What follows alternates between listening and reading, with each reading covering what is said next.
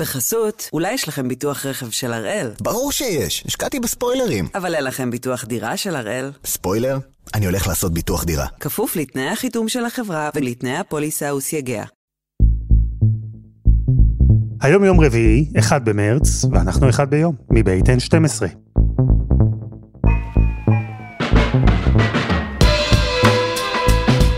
אני אלעד שמחיוף, ואנחנו כאן כדי להבין טוב יותר מה קורה סביבנו, סיפור אחד ביום, בכל יום.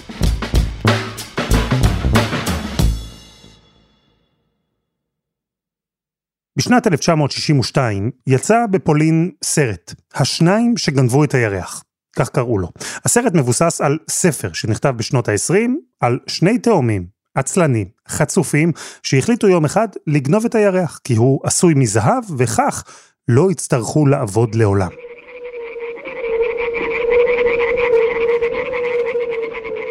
ביוטיוב יש קטע קצר מאוד מהסרט הזה, שבו אפשר לראות שני ילדים קטנים, שיער בלונדיני, בגדים כתומים, חומים, מרופטים כאלה, הם מחזיקים סמיכה, פורסים אותה וקולעים את הירח בתוכה. בסרט המצליח ההוא, את שני התאומים, יצק ופלצק, גילמו גם שני תאומים, לך וירוסלב קצ'ינסקי. שניים שכמה עשורים אחרי שהסרט הזה יצא, הפכו יחד לפוליטיקאים הכי חזקים בפולין. לך היה הנשיא, ירוסלב, ראש הממשלה, שניהם הקימו יחד את מפלגת חוק וצדק, את הירח הם אמנם לא גנבו, אבל יש רבים בפולין ומחוץ לפולין, שטוענים שהתאומים כן לקחו סמיכה, סמיכה פוליטית, משפטית, חוקתית, פרסו אותה ובעזרתה גנבו את הדמוקרטיה.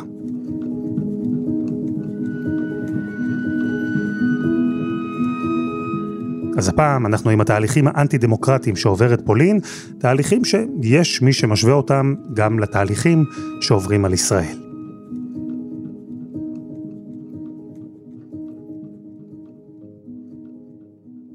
יוסי מזרחי, שלום. אהלן אלעד.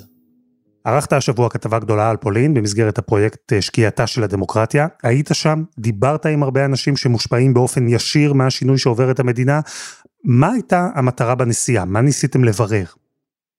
הניסיון היה קודם כל לחקור כמה שאפשר על פולין, התהליכים שהיו שם, אבל מעל לזה היה שאלה, השאלה הגדולה לצורך העניין, עד כמה זה דומה למה שאנחנו רואים עכשיו בארץ? אנחנו נמצאים בשלב הניצנים, הם כבר שבע שנים קדימה, והניסיון היה ללמוד מהניסיון שלהם, להתגלח על זקן של מישהו אחר, לראות מה כבר קרה שם באותם שבע שנים, שאנחנו אולי צפויים ואולי לא צפויים לראות בהמשך. אז כמו שאמרנו כאן בפרק שאלינו בינואר, הדמוקרטיה של אורבן, קראנו לו פרק שעסק בהונגריה, יש את מי שעושה השוואות לישראל. אנחנו כאן כדי לספר את הסיפור, הפעם הסיפור של פולין.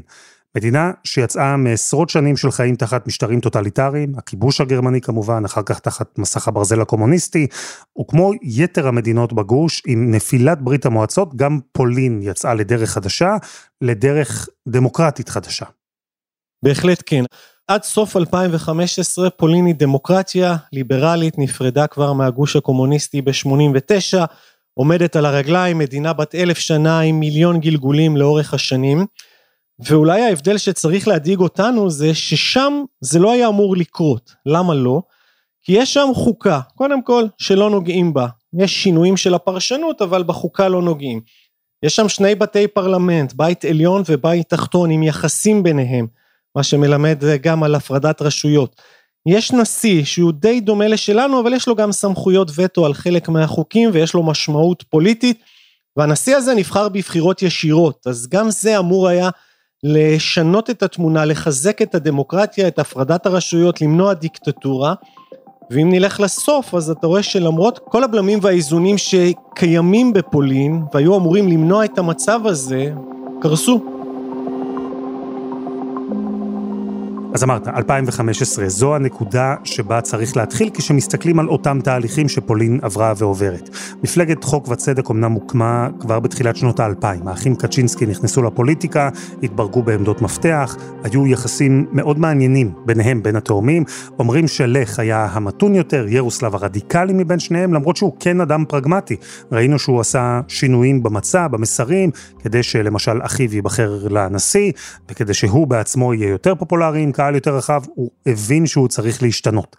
ואחרי שהם היו בקואליציה, וגם באופוזיציה, יוסי, אנחנו נתחיל יחד בשנת אלפיים וחמש עשרה. מערכת הבחירות, שבה בעצם הכל השתנה.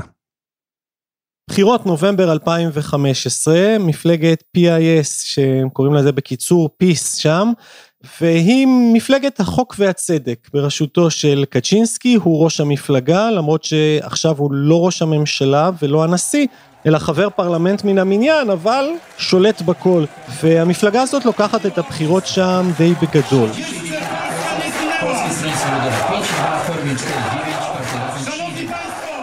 מבחינה מספרית היא קיבלה בערך שליש מהקולות, אבל השיטה הפולנית היא קצת עקומה, והיא מאפשרת למפלגה הגדולה לקבל את כל הקולות של המפלגות הקטנות שלא עברו את אחוז החסימה. ואז יוצא שמפלגת החוק והצדק, שקיבלה רק שליש מהקולות, פתאום עומדת על חמישים ואחד אחוזים או משהו כזה, כמעט לבדה, ועכשיו היא יכולה לשלוט ולעשות את כל המהפכות שהיא תכננה, וחלק גדול מהתושבים כבר ידעו עליהם מראש.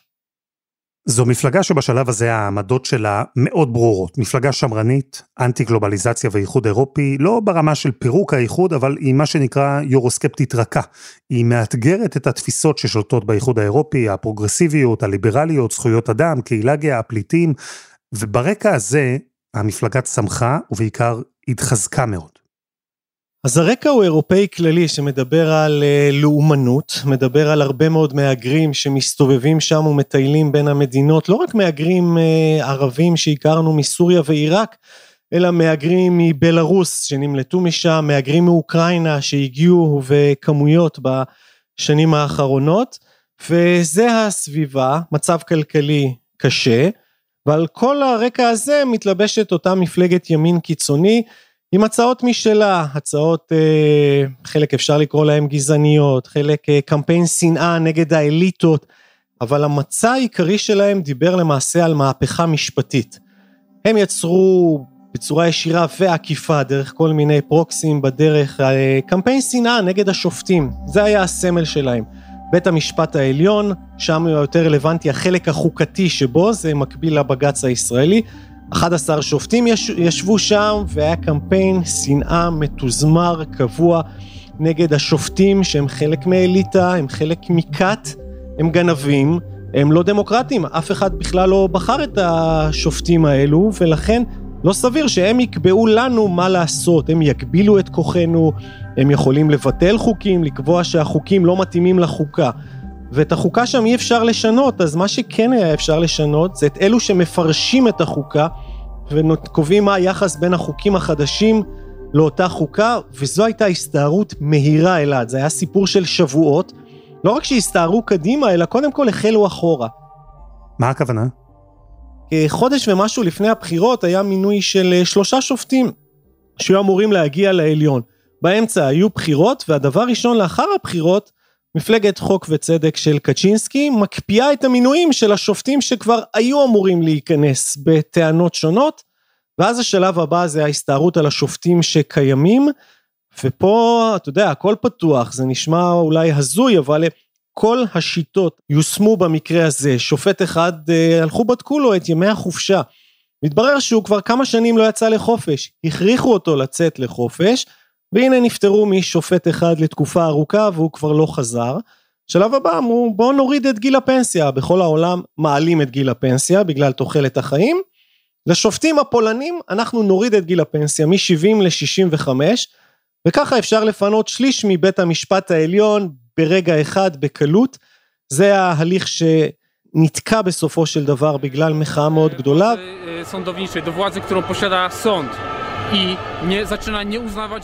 והנשיא שם, אנג'י דודה, החליט להקפיא את הורדת גיל הפנסיה לשופטים לתקופה מסוימת, אבל שיש השתלטות במקביל גם על הוועדה לבחירת שופטים, שמעכשיו נמצאת בידיים של נציגים שנבחרים על ידי פוליטיקאים, אז בית המשפט משתנה לא באופן מיידי, אבל תוך כמה שנים הם הגיעו לרוב של שישה שופטים מתוך אחד עשר בבית המשפט החוקתי, כאשר בראשם גם אגב שינו את שיטת הסניוריטי כשלב נוסף בהשתלטות הזו, ואז אתה לא צריך את השופט בעל הוותק או הבכיר ביותר, אלא מי שיש לו הכי הרבה ותק בשירות הציבורי, גם אם קודם הוא היה פקיד בעיריית ורשה, ועכשיו הוא שופט, ויש כאלה שאין להם מושג בשפיטה שבאו מבחוץ, וכך יצא בדרך לא דרך שהנשיאה החדשה היא ידידתו הקרובה של מי שהיה הנשיא וראש המפלגה קצ'ינסקי, שמספרת אפילו ברעיונות על ארוחות ערב משותפות ועל קרבה יתרה. מה שנותר מבית המשפט העליון זה הבנה של הציבור הרחב, שפה אני כבר לא יכול להשתמש בבית המשפט העליון, החוקתי, הבג"ץ הפולני, כדי להגיש עתירות נגד המדינה, כי הסיכוי שלי לנצח הוא מאוד נמוך עכשיו. אז מה עושים?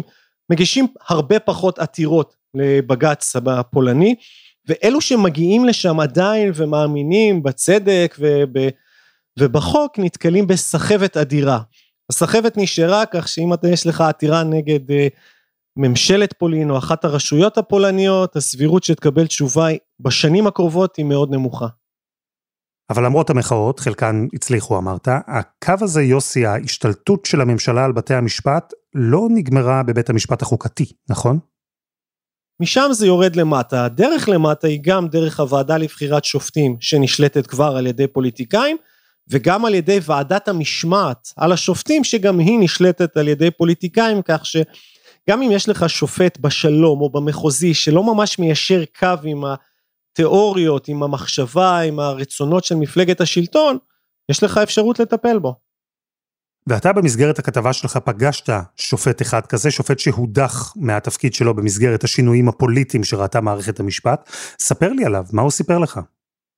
השופט קוראים איגור טוליה. איגור טוליה הוא בן חמישים ואחת, נשוי, אב לילד, סב לנכד אחד. הוא הרבה יותר משופט. הוא דמות מופת של המחאה הפולנית, של אדם שסירב להרים ידיים.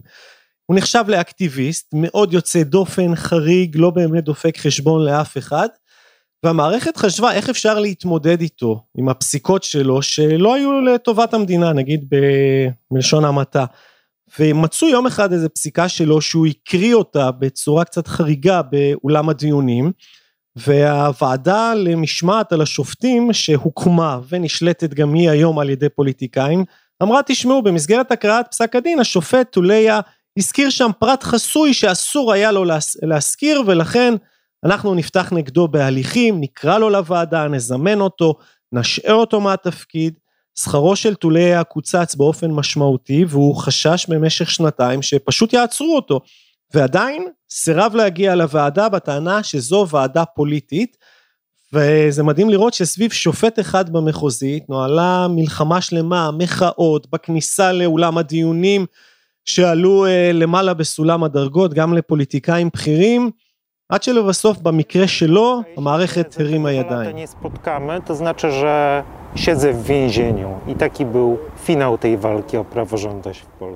הנזק שהוא גרם בחוסר השתיקה שלו למערכת הוא כל כך גדול, בוא נאפשר לו לחזור, שיהיה לו איפה לעבוד, בבית המשפט, יעזוב אותנו בשקט. אז את השופטים, ברובם לפחות, הממשלה הצליחה להחפיף, כלומר לסלק שופטים ביקורתיים, למנות שופטים נוחים יותר, ולייצר קונסטלציה שבה ההשפעה שלהם, של הפוליטיקאים על בתי המשפט, נוכחת ומורגשת מאוד. ואז, מה היה על הכוונת בשלב הבא? מה שהפריע בשלב הבא זה היה מערכת התביעה. יש פרקליטות, יש פרקליט המדינה, גם הם, הם קובעים נגד מי מגישים כתבי אישום, איפה מחמירים, מה המדיניות. ואז הגיעה הצעה נוספת. ואמרו, יש לנו שר משפטים, והוא שר משפטים נהדר, אז למה שהוא לא יהיה ראש התביעה? הוא יחליט נגד מי מגישים כתב אישום, ולאט לאט משרד המשפטים הפוליטי של מפלגת חוק והצדק, בלה פנימה את הפרקליטות עצמה. איך כל השינויים האלה התקבלו אז, בזמן אמת? הייתה מחאה נגיד, אבל הם לא הבינו את גודל העניין. מבחינת התושבים זה היה נראה כמו איזה... מלחמה באמת פנימית, בתוך אולם הדיונים, בין שופטים, בין שופטי עליון, נגיד בעדינות שחלק גדול מהאוכלוסייה בפולין, אותם שלושים ושמונה מיליון, מתגוררים מחוץ לערים הגדולות, לא לכולם יש השכלה רחבה וההבנה של המשמעות של השינוי בתוך בית המשפט העליון, איך זה נוגע לחיי היום יום, ולכן זה עבר לחלק גדול מהאנשים מעל הראש, היו מחאות אבל לא גדולות מדי. חלק מהמחאות אגב הצליחו, אבל ברוב המקרים זה לא עבד, והשלב הבא שאני רואה ואני מסרטט זה פשוט קו למטה, מבית המשפט החוקתי, ישירות אל חיי התושבים, אל הזכויות הבסיסיות, אל האיסור בהפלות, על קהילת הלהט"ב, אנשים, אלו נפגעו אחר כך באופן ישיר ממש באותה שנה.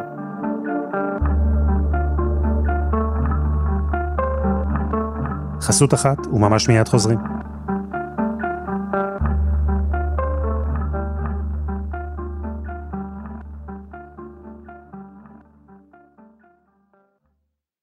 בחסות, אולי יש לכם ביטוח רכב של הראל? ברור שיש, השקעתי בספוילרים. אבל אין לכם ביטוח דירה של הראל? ספוילר? אני הולך לעשות ביטוח דירה. כפוף לתנאי החיתום של החברה ולתנאי הפוליסה וסייגיה.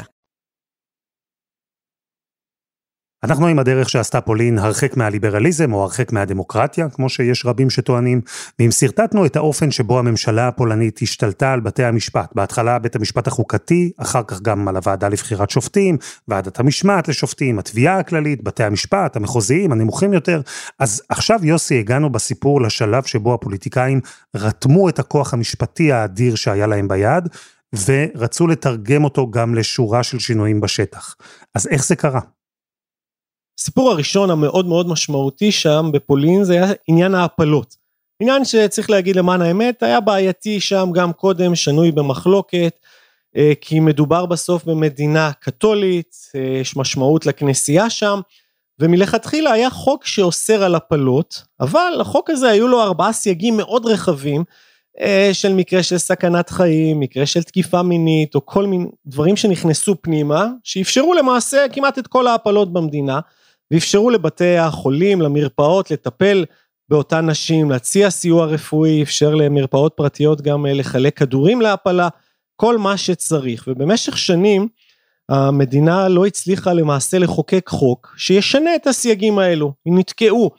ומאיפה בעצם הגיע השינוי הזה? לא דרך חקיקה, אלא דרך פסיקה של בג"ץ הפולני. בית המשפט החוקתי קובע בשנת אלפיים ועשרים, לפני שנתיים וחצי לערך, שהוא יכול לצמצם את הסייגים כמעט לחלוטין, ויוצא מצב שכל ההפלות בפולין אסורות. We reject the notion that there is human right to abortion. There is no such thing in international law. This country uh, says us that we are nothing. אז עכשיו, קודם כל מי שבהיריון מתקדם ורוצה לבצע הפלה, צריכה לנסוע לגרמניה. הוקמה מרפאה שם לא רחוק מהגבול, ושם מטפלים בכל הנשים הפולניות, מדובר על כמה אלפי מקרים בשנה לערך. אלו שנמצאות בשלב הריון מאוד מתקדם, אז בעיקרון יש כדורים, יש גלולות שיכולות לסייע להפלה, אבל מה? זה די מקביל לעולם הסמים. מותר להשתמש, אבל אסור לסחור, אסור לעזור לאותה אישה, אסור לתת לה טיפול רפואי, וזה כבר מגיע למקרי קיצון, שיש נציגות של ארגוני נשים, שרוצות לעזור לאותם נשים, נותנות כדורים ונעצרות, אחת מהם גם הואשמה בסיוע להפלה. דרך אגב, העונש הצפוי לסיוע להפלה, רק לתת גלולות למישהי, זה שלוש שנות מאסר. They came to me at three p.m. uh, when I opened the door. They asked me to give them all abortion pills I have at home. It is stressful when the police comes to your home and start to search your house. ועוד נושא שמפלגת חוק וצדק מאוד ברורה לגביו, קצ'ינסקי התבטא בנושא הזה בעבר, וזה כל מה שקשור לקהילת הלהט"ב. הוא אגב אמר שקבלה מלאה של הומוסקסואליות תוביל לנפילתה של חברה, ושאי אפשר להסכים לזה, זה בין יתר הדברים שהוא אמר אז ב-אלפיים וחמש. ויוסי, ברגע שהממשלה קיבלה גם את הכוח הפוליטי וגם את הכוח המשפטי, היא התחילה לפעול בהתאם לאג'נדה הזו נגד הקהילה הגאה.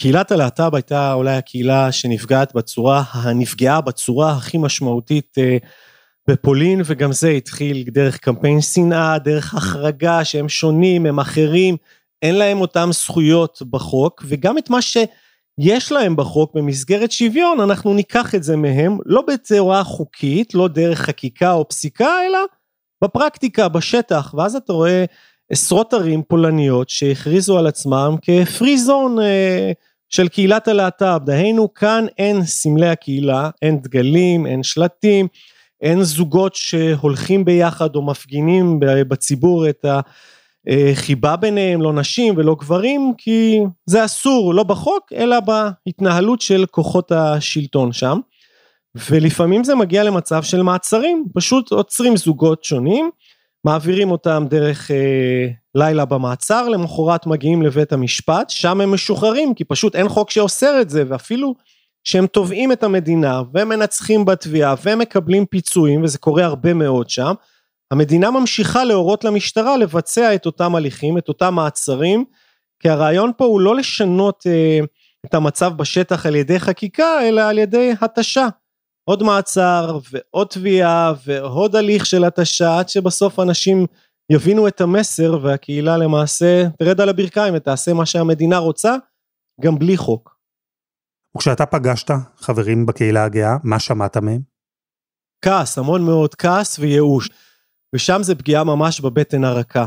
אוכלוסייה שלשם הם לא חשבו שהם יגיעו כל כך נמוך, אנחנו מדברים גם על הפגנות שהיו בחלק מהערים נגד הלהט"ב, שריפת הדגלים של הלהט"ב, מעצרים של אנשים שהרימו דגל או שמו שלט, עד הרמה הזאת. They are beating us, harassing people, they are keeping people in this, like the cordon thing, like for eight hours you cannot leave, you just stand there. That's just scary. because they can do anything they want to.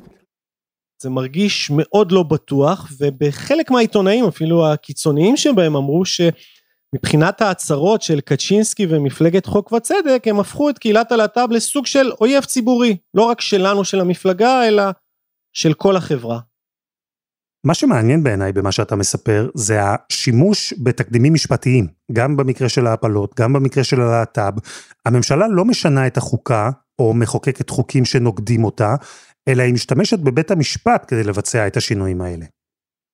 בדיוק, כן. את החוקה אנחנו לא יכולים לשנות, אבל אם נשתלט על בית המשפט החוקתי, הבג"ץ הפולני, ואנחנו דרכו, דרך פרשנות שלו, של פסיקות שלו, את החוקה, כך אפשר לשנות את החוקה, בלי לגעת בה לצורך העניין.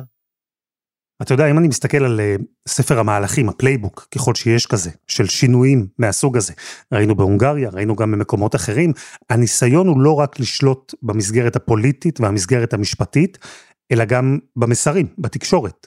זה קרה גם בפולין, נכון? כן, לא מעט. זה נושא חופש העיתונות והתקשורת בפולין מאוד מעסיק את מפלגת חוק וצדק, זה כבר די דומה למצב בהונגריה בהתחלה, הם סימנו את התקשורת כאויב כבר בשלבים הראשונים, זה לא היה קודם בית המשפט ואחר כך, אלא פשוט שזור אחד בשני. בשלב הראשון, השתלטות על מה שאפשר, תאגיד השידור הציבורי הפולני, זה ערוצי טלוויזיה, זה רדיו, זה שליטה חזקה מאוד, בעיקר באוכלוסייה שאין להם אלטרנטיבה, אין כבלים או אין להם לוויין, ואוכלוסייה כפרית, פחות משכילה, מסביב לערים הגדולות, שליטה על מה המידע שהם מקבלים. וכשמשתלטים על תאגיד השידור הציבורי, קודם כל ממנים מנהלים ששייכים למפלגה, נציגי המפלגה, לאחר מכן מתחילים למיין עיתונאים, ושם זה היה במסות. אני פגשתי את העיתונאי הראשון שפוטר שם, קוראים לו פיוטר מסלק, הוא היום שדר ברדיו פרטי, והוא פשוט זוכר את ההליך. And they say that I don't, uh, I'm, they can't they can see me in their vision of the news department of national media. Did you ask why? I, I asked why. They say that I have wrong way of un- understanding reality. I am journalist. I don't want to be your propagandist. If it is not okay with you, that's fine with me. I don't want to work there. אמרו להם, אתם לא מתאימים לחזון העתידי של תאגיד השידור הציבורי הפולני, ושם זה נגמר. יותר מ-שלוש מאות עיתונאים פוטרו בצורה כזאת, ולמען האמת, חלק גדול מהם גם לא רצה ממש להישאר בתאגיד שידור ציבורי, שמכריח אותך לשאול שאלות מסוימות, להביע רק דעות מסוימות, לראיין אנשים ספציפיים ממפלגת השלטון, ולא להיות ביקורתי. אז חלק לא הצטערו על זה שהם לא שם. מבחינת השלטון, השתלטנו על התאגיד השידור שהוא המשמעותי והגדול, ויש צד שני, המדינה מנהלת מאבק יומיומי ארוך, מתיש, נגד כלי התקשורת הפרטיים שעדיין בועטים. יש כאלו, זה מוערכים ב-ארבעים ושבעה אחוז מעולם התקשורת הפולני, אבל הם סובלים מדבר אחר, פשוט מרגולציה. המערכת השלטון הממשלתית שם מייצרת עשרות תלונות מדי שנה, לפעמים זה תלוי בכלי התקשורת, יש כאלה שגם עשרות תלונות מדי יום, של כביכול אזרחים כועסים, זועמים, על כל הטעויות האפשריות, מרמת טעות בהגיעה שם של מישהו, עד לנושא רחב יותר, פשוט להתיש את המערכת שהיא תצטרך, במקום להתעסק בפרסום מידע, בדיקה, תחקירים, מגזין, היא עוסקת כל הזמן המערכת התקשורת, העיתונים והרדיו והטלוויזיה הפרטיים במענה לאורחי דין, בתביעות בבתי משפט, לפעמים תביעות ישירות, אתה רואה, קצ'ינסקי תובע את ערוץ טי וי אן לצורך העניין, וכל המערכת הזאת זה חלק מהתשה אחת גדולה, שבסוף עיתונאי, עורך, בעלי עיתון יגיד, האם שווה לי איזה עכשיו הכתבה הזאת, כדי להילחם שנתיים בבית המשפט עם השלטון? ובשלב הזה, אם דיברנו על מחאות שהיו, אפילו מחאות גדולות ומוצלחות, אבל תחושה שהציבור לא ממש הבין עד הסוף את השינויים בזמן אמת. אז כשהפגיעה כבר הורגשה בתקשורת, בכל מה שקשור להפלות, בקהילה הגאה, כשזה הגיע לאזרחים, אז כבר הבינו מה קורה? נדמה שזה היה מאוחר מדי, שאיבדו את המומנטום, ההפגנות הגדולות באמת הגיעו, הרוב היה ב-אלפיים תשע עשרה עשרים, הפגנות נשים, מחאת נשים, שביתת נשים, היה הפגנה אחת עם עשרות אלפי נשים, קוראו לה הפגנת המטריות באמצע הגשם, שהצטלמה נהדר וחסמו למעשה את כל ורשה.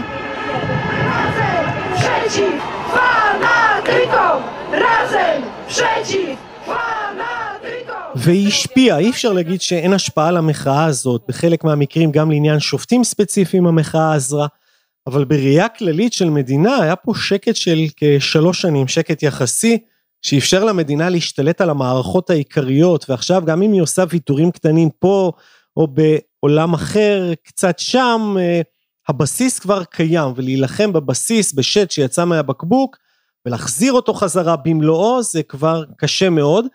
אם תרצה סממן לזה, בבחירות האחרונות לבית התחתון, כבר אין רוב למפלגתו של קצ'ינסקי, חוק וצדק, והם איבדו שם את הבית הזה, והעניין הזה מעלה את הציפיות בקרב כל המוחים והמתנגדים מכל האספקטים השונים של החברה הפולנית, לגבי הבחירות כנראה בספטמבר הקרוב שיהיו לבית העליון. אם יצליחו להשתלט על הבית העליון האופוזיציה, התמונה כבר תשתנה כי חלקית, כי הנשיא דודה עדיין נשאר בתפקיד שלו לעוד שנתיים קדימה, והוא יוכל להטיל וטו, אבל זה אומר שהמערכת התעוררה ומשהו ישתנה שם.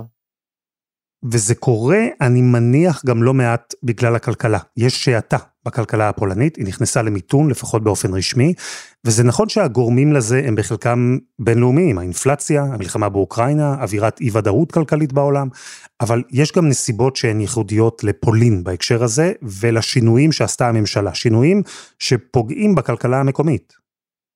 כן, בשלוש השנים האחרונות, האיחוד האירופי רוצה להעניק שלושים וחמישה מיליארד אירו לפולנים, כחלק ממענק סיוע שאחרי הקורונה ועוד כל מיני דברים, והכסף הזה לא עובר לפולנים בגלל הרפורמה המשפטית, זה נאמר בפירוש, אין זכויות אדם, בית המשפט שם לא שווה הרבה, ולכן אנחנו לא נעביר לכם את הכסף, עד אשר תשנו את התמונה. עכשיו יש כל מיני ניסיונות חקיקה פולנים, באמת לחזק קצת את בית המשפט, לחזור קצת אחורה, כדי, לא בגלל שהם חזרו בתשובה, או הבינו את הפרדת הרשויות, אלא כדי לקבל את הכסף מהאיחוד.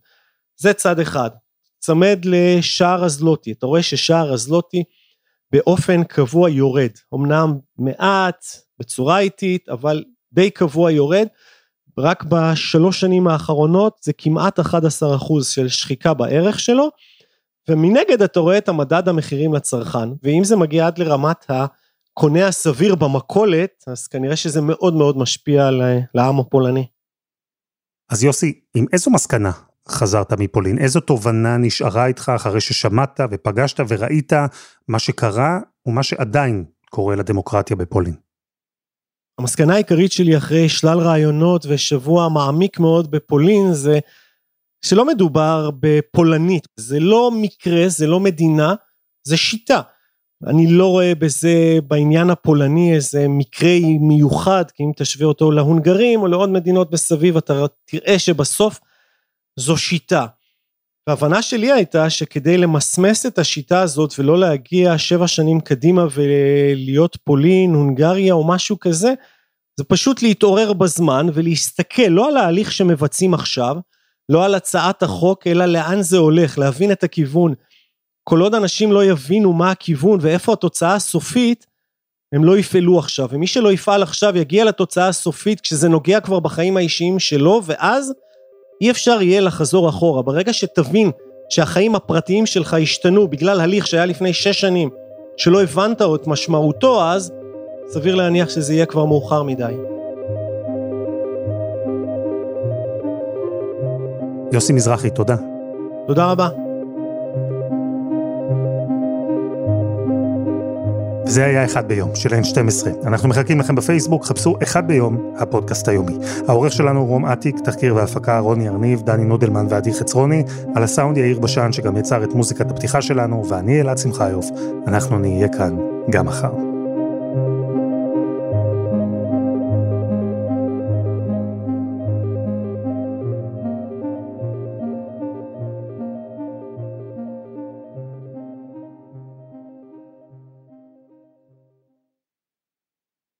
בחסות, אולי יש לכם ביטוח רכב של הראל? ברור שיש, השקעתי בספוילרים. אבל אין לכם ביטוח דירה של הראל? ספוילר? אני הולך לעשות ביטוח דירה. כפוף לתנאי החיתום של החברה ולתנאי הפוליסה וסייגיה.